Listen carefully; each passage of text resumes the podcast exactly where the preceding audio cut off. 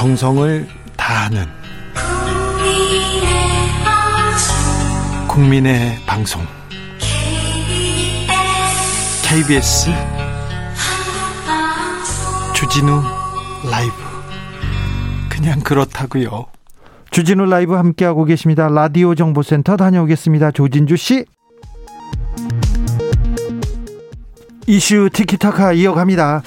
아, MB 국정원의 좌익 교수 해임 취소해야 한다는 판결이 나왔습니다. 이 판결, 어, 이거 뭐죠? 변호사님? 예. 어, 일단 구별하셔야 될게요. 이 형사 사건으로 어, 유죄 판결 받은 게 아니라 예. 이 사건은 어, 해임 처분이 정당하냐 안 하냐라는 것을 다투는 행정소송입니다. 아니 그 좌익 교수는 국정원 직원이 국정원 요원이 정치 공작을 하는 정치 댓글 테러를 한 아주 나쁜 범죄를 저지른 사람이지 않습니까? 예, 그 범죄에 대해서는 이미 어, 모욕죄 등으로 집행유예 판결이 확정돼 가지고 네. 이미 그 국정원 직원의 신분을 벗어났습니다. 네. 아, 그러니까 쫓겨났죠 쉽게 말하면. 네. 어, 그런데 그러면 해임 취소는 이건 또 뭐냐? 예. 어, 이게 해임으로 해임 처분이 인정되냐 안 되냐에 따라서 뭐 퇴직금에 약간 영향이 좀 있을 수가 있거든요. 그렇죠. 음. 그래 그렇기 때문에 에, 해임 처분이 정당하다고 나와야 되는데 지금 취소 이게, 이게 법원에서 왜 취소됐냐 하면은 그 판결문을 보니까 어, 해임 사유가 없다고 해서 어, 취, 어, 원고 승소를 내린 게 아니고 예. 어, 기간이 지났다. 그러니까 징계를 할 때 3년 이내에 해야 되는데 네. 징계 시효 3년이 지났다. 이걸로 인해, 인해서 어, 자익 교수가 승소를 한 거거든요. 어, 그렇기 때문에 어, 이 법원 판결은 뒤집일 가능성이 없어 보입니다. 아니 국정원 맞다고 보는데요. MB 국정원 때 잘못한 거잖아요. 음. 그런데 박근혜 정부 시절에는 MB 국정원이 잘못한 거에 대해서 문제 삼지 않았지 않습니까? 예. 그러면 국정원 직원들이 잘못한 거에 대해서는 그러면 단죄할 수도 없습니까? 쫓아낼 수도 예. 없습니까? 그러니까 국정원에서 3년 이내에 징계를 예, 청구하지 않고 늑장 징계하다가 하느라고 3년이 지나버린 거예요. 아, 이 사람들이 꼼수를 냈구나. 음. 그렇기 때문에 이게 이게 그 실수 이게 실수로 늑장짓기 할 수가 없잖아요. 네. 2012년 말 2013년 초에 이게 문제가 돼서 네. 그때부터 얼마든지 하려면은 1년 이내에 다 할 수 있었는데 네. 안 하다가 2016년 5월 달에서야 했거든요, 징계를. 네. 그러면 당연히 3년이 지났는데 이게 좀 봐주기 하려고 늑장진 게 아닌가 한 거 아닌가 이런 의심이 듭니다. 최진봉 교수님 의심하지 않을 수가 없네요. 국정 당연하지 의심하지 않을 수 없죠. 이건 뭐 봐주기 했다고밖에 볼 수 없다고 저는 보고요. 기본적으로 또 다른 문제 중에 하나는 뭐냐면 이 사람 처벌받는 거 보면 모독죄로만 처벌받았어요. 모독죄로. 네. 아니 모욕죄. 성 예를 들면 선거법 위반 아니라는 거거든요. 이 네. 사람이 네. 이제 정치적 발언을 한 거잖아요. 정치 내에서 모독하고 모욕하고 비판하고 그런데 정치적 중립성을 지켜야 될 국정원 직원 직원이 네. 선거 기간이 아니고 선거 기간 위에 그런 말을 했으니까 문제가 없다? 이게 논리가 말이 맞습니까? 네, 그것도 아니 틀, 국정원 예, 직원이면 그, 선거, 선거 기간 네, 말고도 정치적 중립성을 지켜야 되잖아요. 네. 아, 최진봉 교수님하고 선거 기간이 아니기 때문에 문제가 없다. 이런 식으로 판결을 내리면 그럼 정치 뭐야 공무원들도요 제가 볼 때 선거법 위반하면 안 되면 내 선거 기간이 아니고 다른 기관에는 그럼 글을 올리고 정책 활동해도 네. 사실은 처벌을 못 한다는 규정밖에 안 되는 거거든요. 그렇죠. 이 사람이 처벌 받은 것도 지금 이제 서기업 판사님 얘기했듯이 기간이 지나서 해임 처분이 잘못된 건 그거 나름대로 있고 그 전에 모독죄로 처벌받았어요 집행유예로. 근데 모독죄도 저는 문제라고 본다는 거죠. 모독죄가 아니라 이건 정치 관여예요. 그러면 정치 관여하는 것을 처벌할 수 있는 규정이 있어야 되는 건데 왜 처벌이 안 되는지 제가 좀 황당하고요. 이런 논리라고 하면 이 공무원들이 선거기관 아니고 다른 시기에는 정치적 발언해도 된다는 걸로 오해될 수 있는 소리가 충분히 있다고 저는 봅니다. 네. 서기호 전 판사님, 판사들은 왜 그래요? 판사 이게 좀 반성하고 시작해야 되겠네요. 저는 그 일반적인 판사와 다르기 때문에. 네, 그래도 이거 판사 왜 이래요, 이렇게? 네. 이래도 됩니까? 안 되죠. 네. 네. 지금 최진봉 교수님 말씀이 다 맞고요. 네. 그 제가 맞다는 이야기를 하려고 했던 했는데 네. 아까 계속 중간에 저 따블됐어요. 네. 아무튼 저기 서기호 전 판사님 그러니까 정확하게 말하면 하시고. 네. 국정원법에 그 정치 광역죄가 있고 선거 선거에 관여할 때 선거법 위반 그때는 공직선거법이 적용되거든요. 네. 그 그런데 이제 예, 선거와 관련 없이 한 경우도 어, 정치 관여가 인정되면 국정원법 위반이 맞습니다. 저도 그게 왜 그 부분이 무죄가 나지 저도 이해가 안 되더라고요. 이 부분에 대해서 그러니까 이거 저 국정원이 고발을 그리고 검찰이 검찰이 무죄 받도록 이렇게 기소한 거 아닙니까? 그 하여튼 그 좀 이해할 수 없는 판결이었는데 아무튼 그래도 모욕죄라는 것만으로도 집행유예 판결이 받은 상태여서 어 국정원 직원에서 이제 그만두게 됐죠. 아니, 그만두게 됐 잘렸다고 봐야 되죠. 네. 그런데 이분이 이분 어디서 또 국정원 관련된 일을 하고 있지 않을까 의심이 됩니다. 어, 징계받은 사람들 나중에 보니까 다 그 조직 주변에서 먹고 사는 사람들이 많아서 그렇습니다. 의심의 눈초리를 거둘 수가 없습니다. 조현수님께서 늑장 징계에 대한 공소시효는 없나요? 직무유기로 처벌해 주세요. 직무유기로 이 국정원 관계자를 고발하면 어떻습니까? 음, 그것도 가능할 것 같은데요. 어, 이제 왜 늑장 징계가 이루어졌는지에 대해서 어, 딱히 특별한 이유가 없어 보이거든요. 네. 그렇다고 하면은 이제 직무유기죄가 적용될 수는 있죠. 네. 아무튼 국정원의 정치 개입, 군의 정치 개입은 엄정하게 정말 제대로 처벌해서 다시는 이런 일이 이런 일이 없도록 해야 됩니다. 그런데 참 이런 부분이 잘 되고 있나 국정원 개혁은 잘 되었나 그런 생각도 조금 해봅니다. 아, 서기호 전 판사님, 네. 이 문제도 또 물어봐야 될 것 같은데 군 성범죄 끊이지 않습니다. 그래서 민간 수사기관과 법원에서 재판하도록 하는 법안, 법사위를 통과했는데요. 어떻게 될 것 같습니까? 아, 굉장히 저는 획기적인 그 법 개정안이 통과됐다고 생각이 됩니다. 네. 어, 군사법원법 개정에 대해서는 어, 제가 2012년, 2000, 2016년까지 그 국회 법사위에서 활동할 때도 계속 이 부분을 개정하려고 여러 가지 저도 법안 발의하고 했는데 번번이 통과가 안 됐었어요. 그때는 왜 안 됐어요? 그 일단 새누리당 쪽 의원들이 굉장히 그 소극적이었고요. 네. 어. 그리고 군 그 당시에는 이제 이 국회의원 수가 아, 네. 아, 야당이 적었기 때문에 그러니까 그 새누리당이 더, 어, 더 많았기 때문에 새누리당 쪽에서 동의를 안 해주면 안 되는 상황이었고 거든요. 네. 어, 그게 가장 컸다고 봐야죠. 지금은 이제 180석 이상 가까이 되니까 예. 이게 통과될 수 있었던 거죠. 민주당에서 우리 의원님들이 적극적으로 어, 추진해서 통과된 것 같고 그다음에 이제 군성범죄는 항상 문제가 뭐였냐면은 군대 내에서 수사하고 군대 내에서 재판받다 보니까 네. 예, 군대 내에서는 자꾸 자기네 내부에서 벌어진 성범죄에 대해서 쉬쉬하려고 하는 경향이 있어가지고 네. 예, 잘 발각되기도 힘들고 또 이제 엄벌에 처하지도 처하기도 힘들고 이런 것들이 좀 있었죠. 네. 이게 민간으로 가게 되면은 아무래도 좀 더 낫지 않겠냐는 생각이 듭니다. 조국 전 장관의 딸 어, 입학이 최, 취소됐습니다. 이게 법률적으로는 어떤 의미가 있는지 어, 앞으로 그러면 그 의사 자격도 이렇게 상실할 것으로 보인다는 보도가 나왔는데요. 지금 언론 보도에서 자꾸 취소가 확정됐다는 것처럼 이렇게 보도가 나오는데 정확하게 정확하게 말하면 이제 예정 처분에 불과하고요. 예. 2, 어, 3개월 정도 청문 절차를 거쳐서 나중에 확정이 되는 것이고 네. 또 그게 대, 확정이 되더라도 보건복지부에서 면허 취소 여부에 대한 이건 또 다른 내용이죠. 별도의 또 처분이 있어야 되는 거고요. 네. 그다음에 거기에 대해서 어, 이제 집행정지 신청과 행정소송을 제기하게 되면은 집행정지 신청이 받아들이게 되면은 예전에 윤석열 징계 청구 때처럼 다 그게 이 효력이 정지됩니다. 네. 어, 그렇기 때문에 이게 지금 당장 뭐 어, 취소가 확정돼 가지고 면허가 박탈되고 당장 그렇게 되는 건 아닙니다. 이게 소송으로 가면 몇 년 걸리는 일 아닙니까? 그렇죠. 이제 보통 행정소송이 뭐 일, 한 1심에서 한 1년 이상 가고요. 네. 어, 2심, 3심까지 가면은 뭐 2, 3년까지 가죠. 최진봉 교수님? 예. 어, 어떻게 보셨어요? 그러니까 저는 지금 성교 판사 얘기하셨듯이 기본적으로 아직은 결과가 완전히 나온 게 아니에요. 그리고 어 부산대에서 그런 얘기를 했습니다. 성적으로는 사실 입학하는데 문제가 없었지만 이게 허위 자료를 제출할 경우 그런 경우에 한해서 입학을 취소할 수 있다는 규정이 있었거든요. 입시 요강에 그게 들어있는 겁니다. 그리고 입시 네. 요강 때문에 이렇게 된 건데 어쨌든 뭐 요강이 그렇게 돼 있으니까 이게 저 가짜 가짜 어, 어떤 음, 자격증이나 아니면 증명서라면 그렇게 될 수는 있다고 봅니다. 다만 그게 아직 확정된 건 아니고 대부분 판결 남아 있어서 물론 뭐 대부분의 뒤집힐 확률이 낮다라는 게 전반적인 법률계 예상입니다만 그것도 지켜봐야 된다고 생각을 해요. 그리고 실제적으로 청문 절차를 통해서 이게 어 그 입학에 또는 입학의 자격에 얼마나 영향을 미쳤는지 하는 부분도 논의가 될 거라고 저는 봅니다. 그래서 규정상에 그런 부분이 있었지만 실제 그러면 이 학생이 이 학교에 들어올 능력이나 아니면 자격이나 아니면 다른 학생의 피해를 줬느냐 하는 부분도 비교 형량할 거라고 저는 보거든요. 그 청문 과정을 통해서 어떻게 바뀔지는 지켜봐야 된다 저는 그렇게 봅니다. 어 거짓된 거짓된 자료로 자료를 제출했다는 이유입니다. 그런데 그 자료가 입학에 입학에 직접적인 관련은 없었다 이런 내용을 발표했지 않습니까? 그렇죠. 부산대에서? 부산대 스스로 인정을 해, 했거든요. 그리고 점수까지 공개했습니다. 어, 30명을 1차 전형에서 뽑았는데 그 중에 에, 학부 성적이 3위, 에, 영어 성적은 4위. 굉장히 성적이 좋았어요.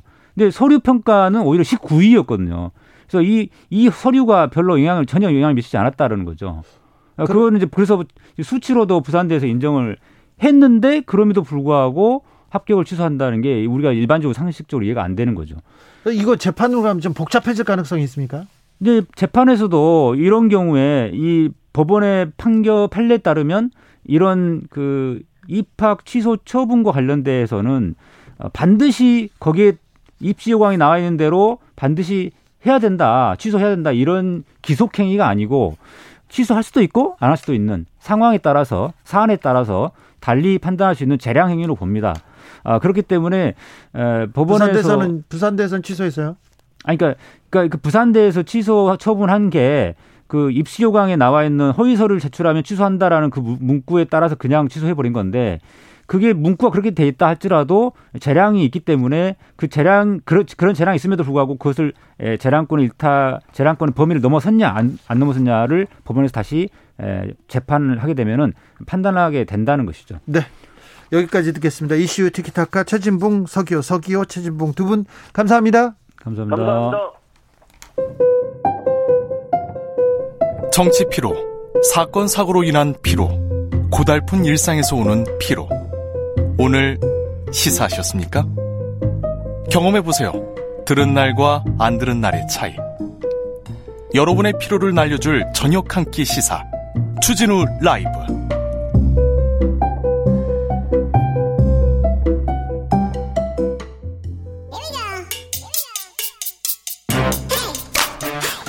뉴스를 향한 진지한 고민 기자들의 수다 라이브 기자실을 찾은 오늘의 기자는 한결의 김민아 기자입니다. 네, 안녕하세요. 아, 요즘 무슨 일로 바빠요? 아, 경선 버스가 이제 출발하기 직전이지 않습니까? 네.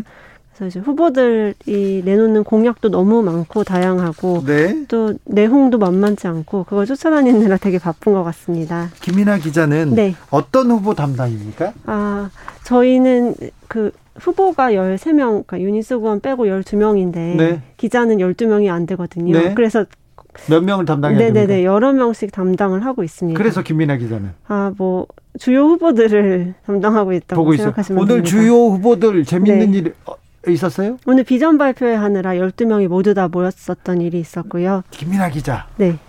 그냥 솔직히 네네. 개인적으로 누가 제일 잘했어요? 아, 비전 발표회요. 네.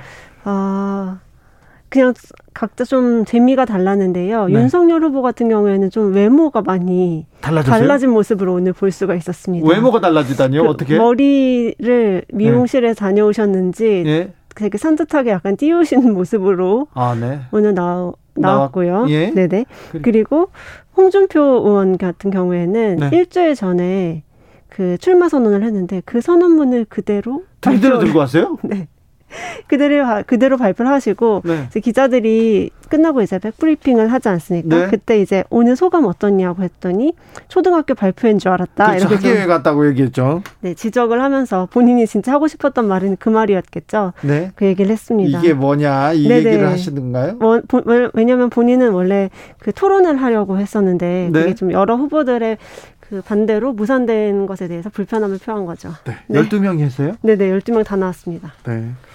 어, 아무래도 유니스 구원이 사퇴를 하면서 굉장히 좀, 어, 당 분위기가. 네, 맞습니다. 당 분위기가 좀 슬렁거리는 것 같아요. 네네. 지도부에서 막 말렸다는 것 같은데요. 네, 사실 어젯밤에 사퇴한다더라라는 얘기가 돌았었는데 네. 설마 설마 했었고요, 기자들도. 네. 그리고 그 유니스 의원실에서도 어 어떻게 보면 마음 좀 정, 다시 돌이키실 수 있을 것 같다 네.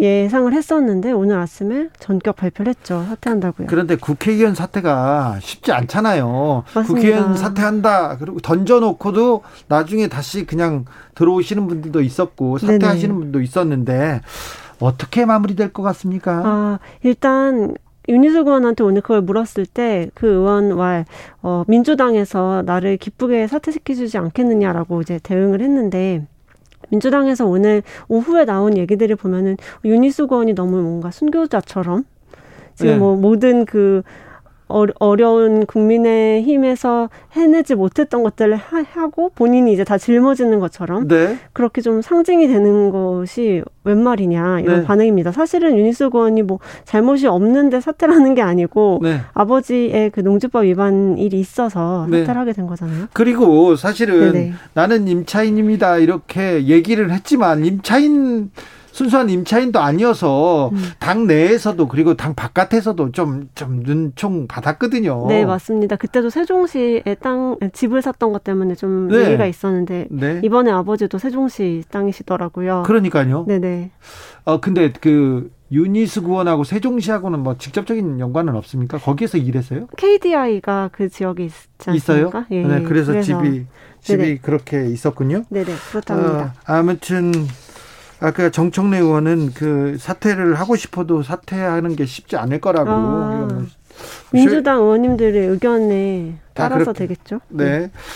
어, 그런데 네. 이번에 권익위 조사에 대해서 저기 국민의힘에서 매우 화난 것 같더라고요. 그래서 자꾸 권익위 조사를 막 비난을 쏟아내는데 맞습니다. 사실 그런데 민주당 의원들 특위 의혹 나왔을 때 지난 6월이었나요? 네네. 그때는 그런 얘기 없었잖아요. 네네. 어, 그때는 일부 의원들이 반발을 하긴 했지만 어쨌든 좀 고개를 들지 못하는 그런 모습을 많이 보였었죠. 예. 지금은 12명이 지금 권익위에 의혹이 있다고 지저, 지목이 됐고 그중에 6명에 대해서만 이준석 대표가 소명을 듣고 그 문제점이 해소됐다라고 네. 이제 밝히면서 뭐 그래서 국민의힘에서 일단 면죄부를 줬어요. 여섯 명한테는 죄를 사하노라 이렇게 얘기를 했어요. 네네네. 제가 봐도 그 중에서 뭐 몇 분은 네. 뭐 정상 창작이 될 만한 내용이 있는 것 같긴 한데 이거 네. 뭉뚱 그려서 네. 딱 여섯 명으로 꼬리를 자르려고 하는 거 아니냐 이런 그 얘기가 많이 나오고 있죠. 자, 민주 저 국민의힘에서는 12명 중에 6명만 문제를 삼고 있고요. 여섯 네. 명한테는 거의 면죄부를 준 상황입니다. 저 민주당에서는 12명에 대해서 전원 탈당, 출당 뭐 이런 조치를 취했는데 그 맞습니다. 그 이후에는 어떻게 돼 가고 있습니까? 이제 이제 그 출당 그러니까 본인이 탈당을 하지 못하는 비례대표 의원 두 명, 그 양이, 양이 원영 의원, 윤미향 의원 두 명은 제명 형태로 지금 당을 떠나서 무소속 상태고요. 예. 그리고 또 그 중에 다섯 명에 대해서는 그 탈당계를 지도부가 받았는데 그게 수리는 안 된 상태였습니다. 네, 그 그럼 다섯, 민주당으로 네네. 활동을 하고 있네요. 네, 맞습니다. 또 그 중에 경찰 수사 결과 무혐의로 판단, 판단이 돼서 다시 음. 이제 돌아온 의원 돌아올 수 있게 된 의원이 있고 또 일부는 여전히 억울하다라는 입장을 가지고 있는 의원이 있고 그런데요. 네. 국민의힘에서는 사실 여섯 명에 대해서 한 명은 제명 비례대표 의원이라서요. 그리고 네. 다섯 명은 뭐 출당을 그러니까 어, 나가달라고 탈당 요구를 했는데 현재 지금 국민의힘에 그 윤리위원회가 구성이 안 돼 있는 상태입니다. 그래서 이제 지도부가 탈당을 해주십사 요구를 할 수 있는데 탈당을 시킬 수는 사실 없습니다. 그래요? 윤리위를 꾸려야 됩니다. 물론 뭐 이준석 대표가 윤리위를 꾸리겠다라고 굉장히 강경하게 말을 하긴 했는데 뭐 꾸리고 그리고 이제 탈당하라고 권유를 어, 권고를 하고 열흘이 지나야 진짜로 탈당이 됩니다. 그걸 계속 좀 지켜봐야 될 것 같아요.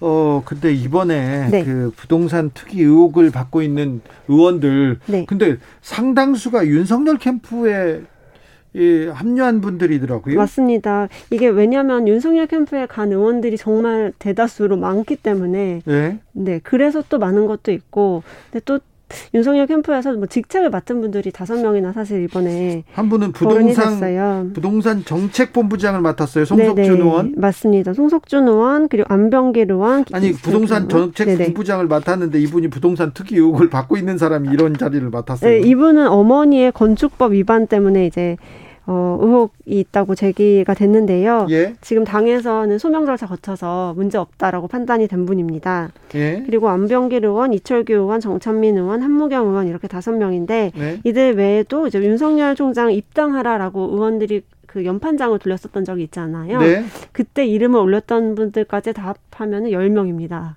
아, 10명이 네, 그러니까, 부동산 투기 의혹이? 네, 네. 그러니까 지금 12명 중에 10분이 윤석열 총장 입당하라라고 서명을 했거나 네. 또 그중에 5명은 캠프에 들어간 신윤이라고 할 수 있네요. 어, 네. 그렇게 볼 수 있죠. 어쨌든 그들 중에서 지금 직책은 다 내려놨고요. 이분들이요. 그리고 한무경 의원, 정찬민 의원 같은 경우에는 이제 그 나가달라라고 지금 출당의 임박한 상황이기 때문에 캠프에서도 사실 뭐 앞서 나와서 활동을 하기는 이제는 불가능하다고 판단이 됩니다. 부동산 문제로 네. 지금 그 당을 나간 박덕흠 의원 있지 않습니까? 맞습니다. 그분에 대한 어, 그 부동산 조사나 다른 전수 조사는 없습니까? 그게 참 맹점이었죠. 무소속 의원들은 부동산 투기 의혹 관련돼서 그 권익위의 조사를 받지 않았습니다. 안 왔죠? 네네. 지금 무소속 의원 중에 전봉민 의원도 네. 무소속 의원이고 전봉민, 박덕흠 맞습니다. 대표적인 부동산 땅 부자들인데. 네네네. 그것도 이분, 이제 좀 예. 이분들이 국회의원 하면서 재산이 어떻게 늘었는지 얼마나 늘었는지 그 부분 좀 알려주세요. 좋은 기사가 될 것 같은데 네. 참 아무튼 이분들 어, 어떻게 되는지 저희가 끝까지 좀 쳐다보겠습니다. 네네. 언론중재법이 단연 화제죠. 맞습니다. 지금 원래 오늘 본회의 열리기로 돼 있다가 불발이 됐고요. 그런데 그러니까 30일, 뭐 27일, 30일 둘 중에 하나 얘기가 나왔었고 한겨레 기자들은 우려하는 사람이 많습니까? 어, 네, 아무래도 지금 법안이 조금 너무 졸속으로 만들어지는 것이 아닌가에 대한 그 과정에 대한 우려는 확실히 있는 것 같고 네. 아까 처음에 그 민원연 사무처장 인터뷰도 저도 들었는데 네. 그 내용에 많이 동의를 하는 편인 것 같습니다. 그래서 굉장히 좀 비판적인 시각이더라고요. 네네, 네네. 네. 대부분 그래요?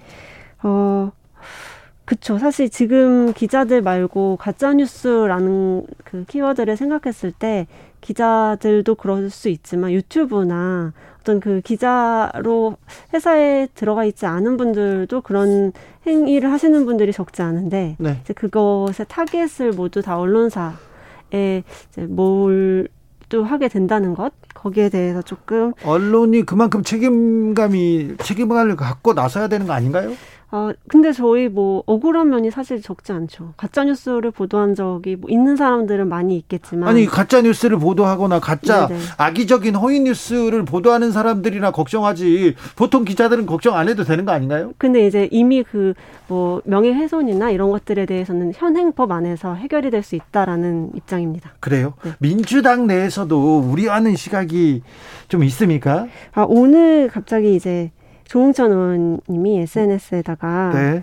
어, 이렇게 해서는 안 될 것 같다라는 취지의 글을 올렸는데요. 뭐라고 했어요? 아, 문제가 그러니까 그 동안에는 박용진, 김두관 의원 정도가 문제 소지가 있다라고 얘기를 했었는데 네. 이렇게 공개적으로 강하게 반대 의견을 표한 것은 조 의원이 처음입니다. 네. 조 의원은 지금 이런 환경 속에서 처리하는 건 자충수가 될 것이다. 결정적으로 자유 언론 실천 재단까지 이걸 하지 말라고 나왔는데 강행하는 건 상당히 어리석은 행동이다. 뭐 이렇게 말했습니다. 그런데 민주당이 네. 아 이런 그 우려 우려를 그 우려 속에서도 언론중재법 개정안 처리를 강행하는 이유가 뭐라고 보세요?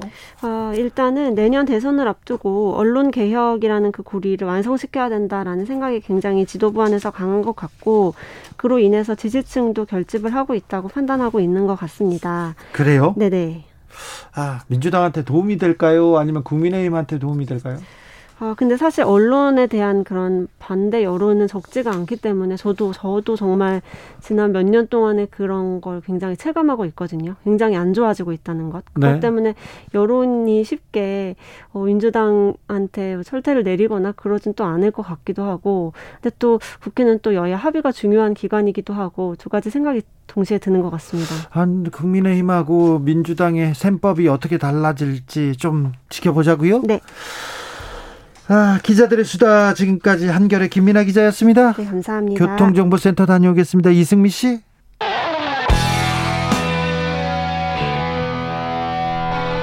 스치기만 해도 똑똑해진다. 드라이브 스루 시사 주진우 라이브.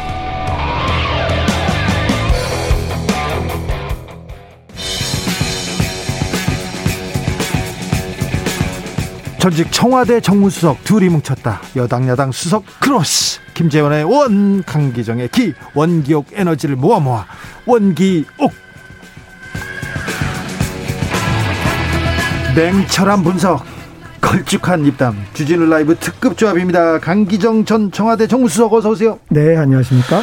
전 청와대 정무수석입니다. 김지원 국민의힘 최고위원 어서 오세요. 안녕하세요. 네 어떻게 지내셨어요? 요즘 저는 힘듭니다.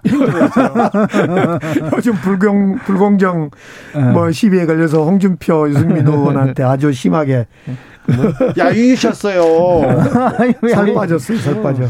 살 빠지긴 뭘 빠져. 네. 강기정 수석님은 어떻게 지내십니까? 저는 뭐 저 매주 토요일이면 산행하고 네. 부동산 타고 즐겁게 네. 지내고 있습니다. 그렇습니까? 국민의힘 부동산 투기 의혹 받는 의원들 당 차원에서 징계 결정됐습니다. 자, 권익위 조사, 당 징계까지 어떻게 보셨습니까? 이거는 멀리서 멀리서 강기정 수석 어떻게 보셨어요? 일단은 이 비슷한 사례가 이제 우리 민주당의 양이원영 의원이 비슷합니다. 엄마가 땅을 투기를 했다. 그래서 책임을 지고 출당 조치를 당했습니다. 네. 이번에 이제 윤희숙 의원은 아버지가 땅을 샀는데 많아요. 한 30억 원어치. 아, 3천 평 정도 됩니다. 문제는 이때가 이제 윤희숙 그 의원이 KDI 근무할 때 세종시에서 근무할 때인데 이거 12만 원짜리인데 아 주변은 12만 원인데 지금 땅이 한 100만 원짜리라는 겁니다. 아, 네. 그래서 어떻든 이 저는 이제 두 분 다 양희원영 의원이나 윤희숙 의원 둘이 다 부모 때문에 지금 한 분은 출당 조치되고 한 분은 지금 의원직 사퇴를 내걸고 있는데 부모 때문이라는 점 때문에 저는 공감이 잘 안 돼요. 사실은 부모의 재산을 재산 때문에 본인이 책임을 져야 된다. 이 점은 그 저는 공감할 수 없는데 문제는 이제 경찰 수사가 있어질 거라고 봐요. 그리고 과연 또 윤희숙 의원이 30억 원어치 아버지가 투자할 때 그 장달로 제일 큰 장달로 몰랐겠냐 이런 이제 의문도 제기하고 그렇습니다. 어떻든 저는 이 부분은 경찰 수사에 밝혀질 거다라고 생각하는데 일단은 윤희숙 저 의원님이 오늘 사퇴 그 사퇴를 하고 대선 불출마를 하고 네. 저는 이것은 아닌 것 같아요. 이건 정치 쇼 같아요. 왜냐하면 윤희숙 의원이 우리 양이원영 의원 같은 경우는 출당 조치를 시켰단 말이에요. 어, 억울하지만 출당 조치, 본인의 말에 따르면 억울하지만 출당 조치인데, 윤희숙 의원은 당에서 감싸 안으면서 오히려 두둔했어요. 사퇴하지 말아라, 이렇게. 일단 그 유권자가 있는데 사퇴하는 것은 정치인으로서는 조금 무책임하다. 정치 쇼로 보인다. 이렇게 보였습니다. 김지현 수석님. 일단 저는 이제 권익위에서 온 조사 결과를 전부 다저 제가 어 면밀하게 보셨겠죠? 보고 또 이제 당사자들하고 네. 직접 화상으로 그 소명을 들었겠죠. 예, 소명도 듣고 제가 질문도 좀 해보고 했는데 이게 대부분 사실 저 말도 안 되는 어떤 수준의 그런 저 조사 결과였는데요. 당초에 그, 어, 이 조사가 시작된 원인이 삼기 신도시 그 관련해서 LH 공사 직원들이 땅 투기를 해서 국민적 공분을 불러일으킨 그런 사안 때문이었거든요. 그렇죠. 그래서 우리 국회의원들도 다 전수조사자 이런 얘기했었죠. 전수조사자 해서 해보니까 실제 민주당에서는 의원 두 분은 삼기 신도시의 부근에 땅 투기를 한 것이 드러났지 않습니까? 그런데 어 우리 당에서 문제가 되는 사안들 전체가 뭐 삼기 신도시는커녕 그 근처 간 사안도 없고 대부분이 이제 문제가 된 것이 이제 농지법 위반 사건인데 그 중에 보면 어떤 분은 그 저 옛날 서산 간척지를 그 어, 당시 정부에서 천평방미터 미만이면 도시민들이 어, 거리와 관계없이 주말 농장으로 어, 할수 있다고 해서 그 2000, 2000년대 초반에 그 저 농지를 그 영농조합 법인에서 그 관리해 주는 농지를 300 300 뭐 몇 평, 990 어, 평방미터니까 한 300평쯤 될 거예요.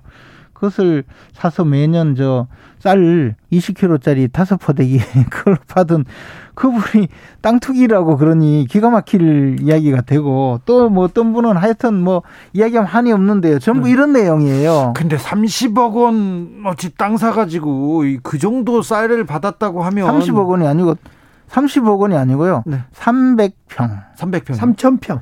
아니 아니 저 윤희숙 의원이 아, 니고 제가 이야기한 다른 분 다른 분이군요. 예, 다른 분 서산 간척지에 음. 우리 그 저 영농조합 법인에서 어, 저 간척지 땅 사가세요 뭐 이래가지고 한때 뭐 그런 분도 계시고 어떤 분은 92살 난 92살 되신 아버지가 이제 돌아가시기 얼마 안 돼, 안 남은 것 같으니까 그동안 평생 농사 짓던 시골 착 산골짝 땅을 아들들 불러서 니네 이거 가져가라, 니네 이거 가져가라 이렇게 해서 그 땅을 뭐 조금 받았는데 몇 평을 받았는데 어 그것을 또 이제 국회의원이 되고 나서 직접 경작하지 않는다고 해서 그그그 그, 그 땅을 농지법 위반이다 이런 사안들이 거의 전부 다거든요. 우리 당의 내용이 그래서 어 그걸 가릴 수밖에 없었고 윤희숙 의원의 경우에도 지금 가격이 저 땅 땅의 그 면적이라든가 가격 이런 걸 이야기하지만 윤희숙 의원은 어쨌든 27년 전에 벌써 분가해서 어, 경제 생활 달리하고 있는데 이것을 가지고 본인에게 직접 묻는다는 좀 문제가 김재현 있죠. 최고위원님 그러면 권익위 조사가 아까 말도 안 되는 조사라고 했는데 좀 부실했다고 보십니까? 부실한 정도가 심한 게 아니 근데 민주당도 조사를 똑같이 했잖아요. 민주당은 아까 말씀드렸다시피 상 당히 중하죠. 업무, 민주당은 중하고 업무상 비밀을 그러니까 제가 보기에 제가 볼 때는요. 아니요 제가 볼 때는 어. 잠깐만 조금만 말씀드릴게요. 제가 볼 때는 민주당은 좀 덮어주려고 덮어주려고 하다 12명이 나왔는데. 자, 강기정이 볼 때는? 아니에요. 우리, 우리 당은 12명을 맞추기 위해서 뭐 억지로 맞추 억지로 맞췄다고요? 비교, 비교해보면 양희원영 의원이 엄마 땅 때문에 이제 출당됐는데 그 평수도 적어요. 근데 우리 윤희식 의원님 같은 경우는 3,000평 훨씬 더 많고 그 변희재 씨에 따르면 경제 전문가 KDI 근무한 윤희식 윤희수, 윤희숙 의원이 전 현 의원이 장녀면 이렇게 아버지를 물려받을 건데 재산을 그걸 30억 이제 현지 시가 30억입니다. 이 변희재 씨에 따르면 그걸 몰랐다. 말이 안 된다. 공동 투자 아니냐 이런 의혹까지도 제기하고 있어요. 윤희숙 의원이 재산이 거의 없어요. 아니 그래서 이걸 끼워 맞췄다라고 하는 건 진짜 억지스러워. 김재현 최고위원님. 근데 네. 국회의원이 되는 것도 어렵지만 사퇴도 어렵지 않습니까? 네. 사퇴 어떻게 될까요? 아니 저 사퇴는 뭐 윤희숙 의원님의 어떤 진정성을 보여주기 위해서 지금 어, 사퇴 를 하겠다고 발표를 했지 않습니까? 네. 근데 이게 이제 국회 본회의에서 의결이 되어야 하는데 네. 정말 윤희숙 의원이 만약에 사퇴하는 것이 처리가 되면 민주당에서 거의 대부분의 의원들이 찬성을 해줘야 되거든요. 그렇죠. 사퇴. 네. 어 그러면 민주당 의원들은 윤희숙 의원을 사퇴시킨 그 정, 정치적인 그 결정을 한 거잖아요. 그러면 자기들은 탈당 권유를 받고 탈당도 하지 않고 버티는 의원들끼리 모여서 윤희숙 의원처럼 별 죄도 없는 사람을 사퇴시키는데 온 당이 똘똘 뭉쳤다 하면 저는 그 정치적 책임은 훨씬 클 것 같아요. 아니요. 우리 그래서 안 할 것 같아요. 양의원영 의원은 연자제다 하고 진짜 억울하다 그랬는데도 출당 조치를 했어요. 출당 조치는 저 그 비례대표니까. 아니 물론 그러니까 오히려 그 자유롭게 음. 활동할 수 있도록 그, 그 그런 점에서 거죠. 윤희숙 의원은 지금 저 만약 저 국민의힘에서 감쌀 게 아니라 정말 조사 제대로 받으라 하고 그렇게 얘기를 해줘야죠. 그러면 그러면 윤희숙 의원 그럼 사퇴하겠다고 했는데 사퇴 안 될 가능성이 높네요. 저는 민주당이 네. 민주당이 스스로 겁이 나서 사퇴시키지 않, 않는 쪽으로 결정할 거라고. 그걸 노린 거지요, 뭐.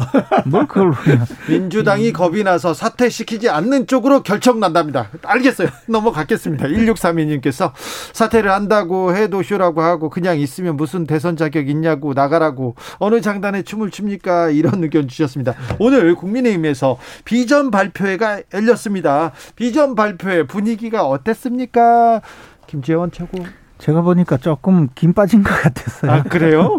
우선에 좀 이 시작은 뭐 토론회를 하자고 했었는데 사실 토론회는 여러 가지 문제가 있어서 비전 발표회를 열었고 그 비전이라는 것이 후보들이 7분간 자신의 그 어, 국정 비전을 발표하는 것인데 사실 그 후보자가 12분이나 되고 그분들이 오셔서 7분 정도를 발표한다는 것 자체가 네.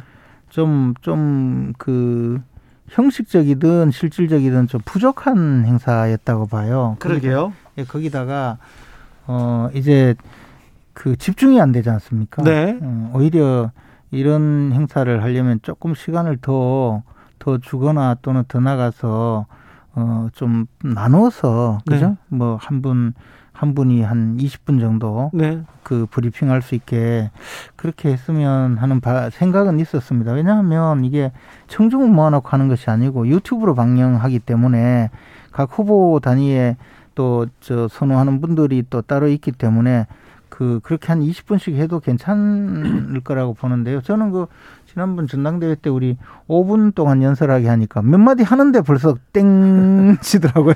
오늘 오늘 비슷했죠. 그래서 홍준표 후보가 스스로가 7분 비전 발표를 하고 나서 초등학생 학예한 것 같다 이렇게 이제 자평을 했는데요. 제가 볼 때는 초등학생 학예는 모르겠고 써준 원고 읽기 대회 같더라. 특히 최재형 후보하고 윤석열 후보는 완전히 그 읽고 있었어요. 읽고. 그래서 남이 써준 거 읽고 있는 대회더라. 이런 생각을 좀 해보고요. 특히 이제 저도 여기 오기 전에 그 보면서 제 페이스북에 그런 글을 하나 써놨는데 윤석열 정부에서 조국, 드루킹, 김경수, 추미애가 없을 거다 이런 이제 발언을 했어요. 그러면서 마치 그 윤석열 저 후보가 이제 그런 뭐 공정사회 뭐 또 사법개혁 정의 이런 걸 이야기하던데. 그래 제가 그러면 그 조국, 드루킹, 김경수, 추미애 없고 박근혜, 최순실이나 부동산 오, 오적 부동산 그 오인방 같은 사람과 함께 할 거냐. 이런 제가 그 코멘트를 좀 달아놨는데. 어떻든 오늘 비전 대회는 보면 없었어야 할 행사 같아요. 이, 이, 이, 이 문제 윤석열 후보가 얘기한 부분에 대해서는 얘기할 말씀이 좀 많으시죠? 아니 뭐 제가 사실 윤석열 후보하고 이 문제에 대해서 뭐 이야기를 해본 적도 없고 하기 때문에 구체적으로는 모르지만요. 어쨌든 윤석열 정부에 분명히 조국, 두루킹, 김경수, 추미애 이런 분들이 거기에 참여는 하지 않겠죠. 아니 어떻게 없겠죠. 당연하죠.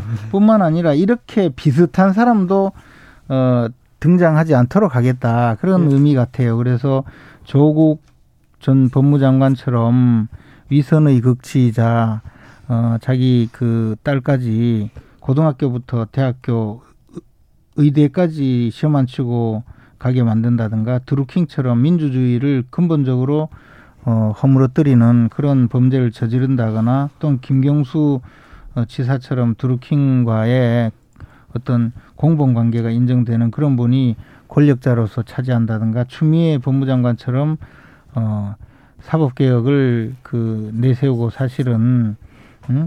권력자 수사하는 검사들 쫓아내기에만 급급하는 이런 그 불공정한 행위는 하지 않겠다 뭐 그런 뜻 같아요. 추미애 후보가 저기 검사 쫓아내기에만 급급했습니까? 검사 뭐 쫓아내기 많이 했죠. 수사 수사 검사들은 다 다 저 지방으로 보내고요. 그 저 검찰 인사할 때부터 그랬 할 때마다 그랬어요. 그러니까 우리 김재원 수석 아니 저 최고위원님 말씀처럼 한다면 윤석열 정부는요. 어, 정치검사들, 쫓겨난 정치검사들이라든가, 박근혜, 저, 미안하다 그랬습니다. 박근혜, 최순실, 또 뭐 부동산 오인방, 이런 분들하고 같이 정부를 구성해야 돼요. 네. 김재현 네. 최고위원님, 음, 홍준표 후보가 공정 바로 세울 것이라는 얘기를 강조하던데, 홍준표 후보의 비전은 어떻게 보셨어요? 저도 공수처라든가 탈원전 정책에 대해서는 재검토를 해야 된다고 생각합니다. 지금 공수처가 출범한 지 제법 됐잖아요. 네. 근데 네. 뭐 뭐한 일은 없고 말썽밖에 못 일으키고 하는데 공수처가 정말 공정하고 또 그 정의로운 수사기관이냐 아니냐에 대해서 비평 비, 비판적으로 접근하는 그런 국민들이 많을 거라고 생각합니다. 그리고 탈원전 정책의 그 모순이나 문제점은 지금 도처에서 이미 드러나 있거든요. 그래서 홍준표 의원이 어 여러 가지 이야기를 했지만 그 중에서 특히 공수처 폐지 또는 어 탈원전 정책의 폐지 이것은 저는 적극 제하고 생각이 같아서 네. 어 이 점에 대해서는 적극 지지. 적극 찬성하는데 적극 칭찬하는데요. 지금 저 김채국께서 홍준표 의원한테 요즘 조금 몰리더니 그거 관계없어요. 지금 그 공수처나 탈원전 정책은 국민들이 진짜 좋아하는 정책이에요. 아니에요. 자, 예. 근데 김재원 최고위원님 야당 후보들이 비전을 발표한다고 하는데 네. 윤석열 뭐 그 조국 비판하고 추미애 비판하고 김경수 비판하고 그리고 문재인 비판하고 비판은 가득해요. 그 탈원전 얘기하고 비판은 가득한데 좀 비전 정책은 안 보입니다. 정책 비전도 많이 저 이야기를 했죠. 근데 사실은 이렇게 조국 드루킹 김경수 추미애가 없을 것이다. 이 자체가 비전이죠. 아, 그, 그 자체가 아, 비전이에요? 이렇게 훌륭한 비전이 어디 있습니까? 이게 시대 정신입니까? 그러니까 이제 그, 그 가장 공정한 사회 또 상식이 통하는 사회 더 나아가서 법치가 어, 그 사회 전체를 지배하는 그런 사회 이런 의미로 그 비유를 가장 그 어, 상징적 인물로서 조국 드루킹 김경수 추미애를 들은 거죠. 이게 오히려 오히려 정치 비전은 예를 들면 공수처 탈원전 이런 문제에 대한 적, 이걸 적폐로 규정하기보다도 공수처를 어떻게 더 발전해서 검찰 개혁을 더 어떻게 앞당기겠다라든가 탈원전 정책을 넘어서 에너지 정책 전환을 어떻게 하겠다라는 등 이런 것을 해야 되고요. 그래서 사법 개혁이나 수사권 조정이나 이런 얘기를 해야지 비전이지. 자꾸 이 기존 과거 정부가 했던 걸 부정만 하려고 하면 지금으로 원희룡 지사가 그런 이야기를 해요. 이제 국가가 여기에 있다라고 말할 때 이런 워딩이 있잖아요. 이건 우리 문재인 대통령이 지지를 많이 받고 지금 40%대를 지지율을 유지한 이유 중에 하나가 국가의 존재 이유를 국민들이 알게 해줬다. 예, K 방역이라든가 또 K 컬처 문화 뭐 또 해외 이런 것을 다 부정하고 있어요. 그래서 오로지 오늘 그 비전 발표회가 아니라 비판 발표회를 하고 있어서 이게 문제란 거죠. 7분 정도의 기, 저 시간 동안에 네. 자신이 그 생각하고 있는 방향을 가장 효과적으로 그 발표하기 위해서는요. 문재인 정부가 뭘 실패했고 그에 대해서 나는 이렇게 하겠다는 그런 이야기를 어, 하는 그 시간 정도밖에 안 되거든요. 저는 오늘 최재형 감사원장 후보가 제일 그래도 미래형 발언을 많이 하신 것 같더라고요. 음. 뭐 새로운 정치가 필요하다. 정권 교체로 뭐 정치 교체를 해야 된다. 예. 그런데 네. 토론 보고 싶어요. 어, 어 국민의힘의 어, 토론 보고 싶은데. 걱정, 걱정 마십시오. 이제 스무 번이나 하게 돼 있습니다. 스무 번이나요? 스무 번. 언제부터예요?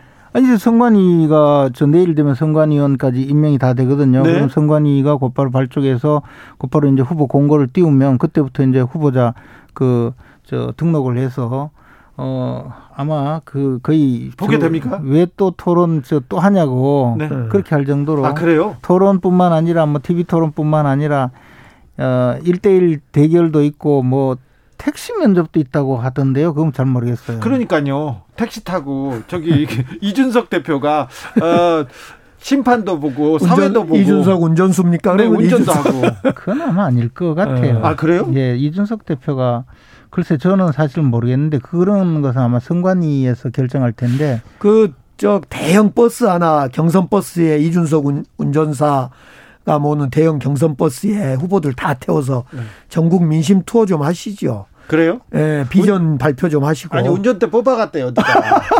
그건 자율주행차 아닙니까 혹시? 그럴, 그럴 까요? 그거 좋은 아이디어 같아요. 뽑아가서 다시 들고 네. 올 뿐이 이제 그 선관위원장 누구 있잖아요. 이 선관위원장이 네. 운전대를 들고 와서 네. 운전을 하겠죠.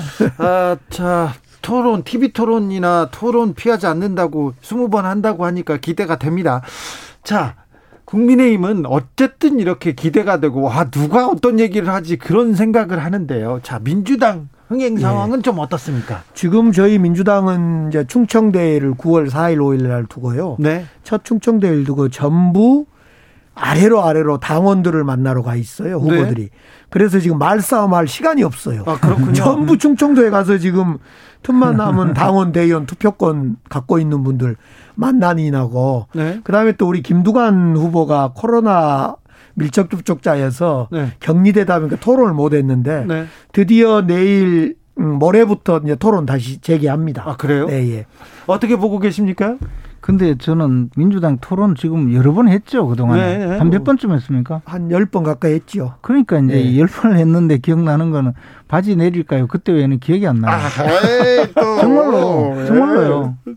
이제 그러니까 저 그만큼 첫 번째 토론 이후로는 네. 점점 점점 식상해져요.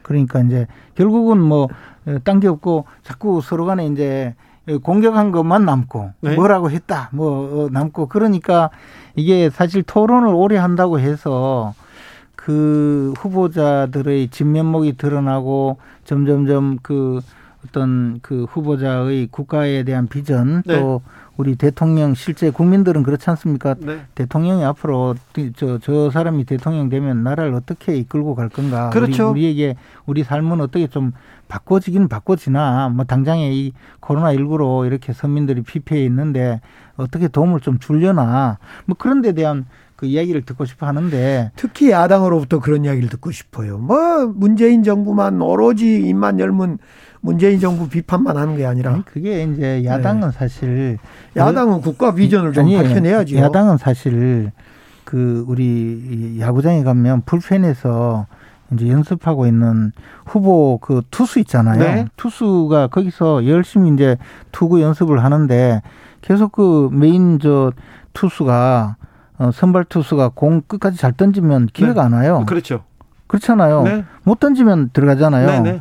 그러니까 야당은 사실은 불펜에서 연습하고 있는 저그 핀치 저그그 그 투수 교체 투수 교체 투수거든요. 네. 그러니까 교체 투수 입장에서 지금 저쪽이 잘하는 것보다는 못한 게 뭐다라고 이야기할 수밖에 없는 거예요. 알겠어요. 김, 김재환 최고. 그러면 지금 문재인 투수 좀 잘 던지고 있습니까?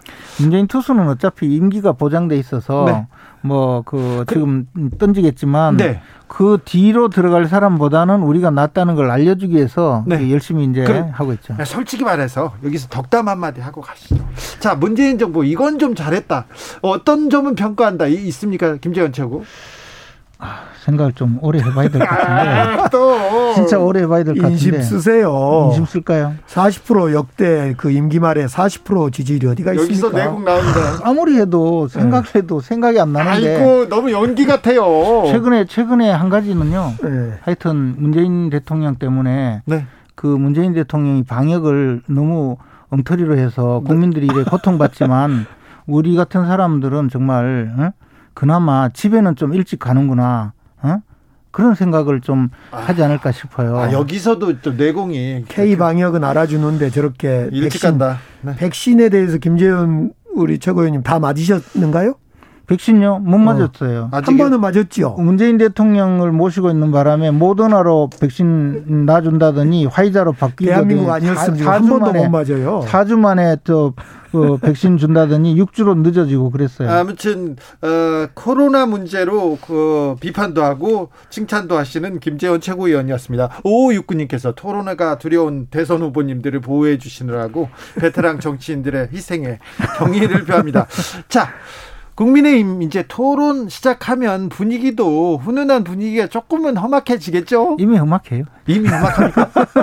어떤 쪽으로 이렇게 이 그 어떤 쪽에서 좀 음, 논쟁이 시작될 것 같습니까? 그런데 이제 결국은 결국은 저 모든 후보들이 윤석열 후보를 공격하겠죠. 그렇죠. 어, 그리고 이제 뭐 어, 과연 국가 운영할 비전이 있느냐부터 시작해서 어, 보수 세력을 괴멸시킨 뭐 사람이다 이런 이야기까지 최근에 이미 나왔지 않습니까? 또 다시 나오겠죠? 예, 그걸 이제 주된 공격으로 하겠죠. 그 그에 대해서 윤석열 후보는 하나씩 다 대응을 잘 하면 이 이 저 그 경쟁을 뚫고 갈 수 있고 거기서 대응을 좀 잘못하면 또 국민들이 또 판단을 하겠죠. 과연 윤석열 후보가 일일 일망은 했던 그것만 따져 물어도 윤석열 후보는 짐 싸서 빨리 집에 가야 돼요. 특히 지금 윤석열 후보 캠프를 보니까 계속 사퇴만 하더만요. 이번에 부동산 5인방도 사퇴하고 또 그 전에 대변인도 사퇴하고 요즘에 신지호 실장은 사퇴를 했습니까? 있습니까?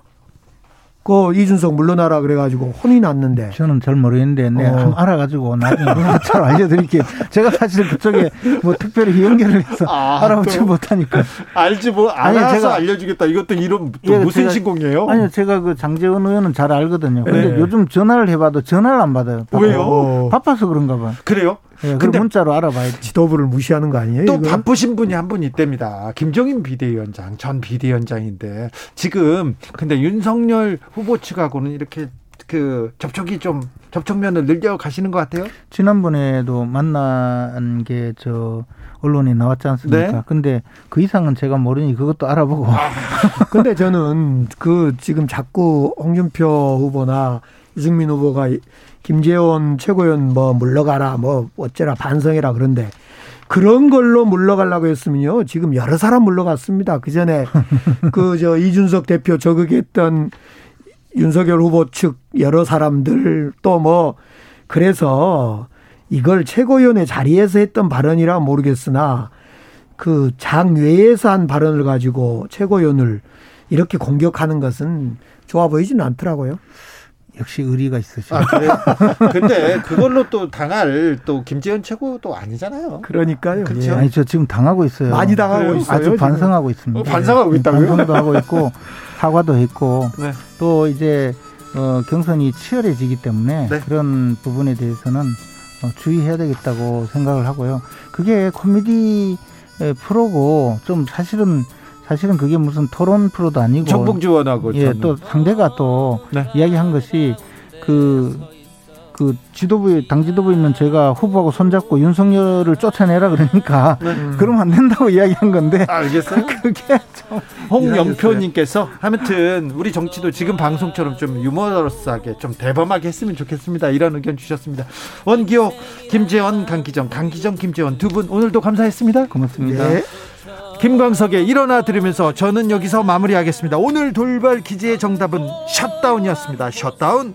저는 내일 오후 5시 5분에 돌아오겠습니다. 지금까지 주진우였습니다.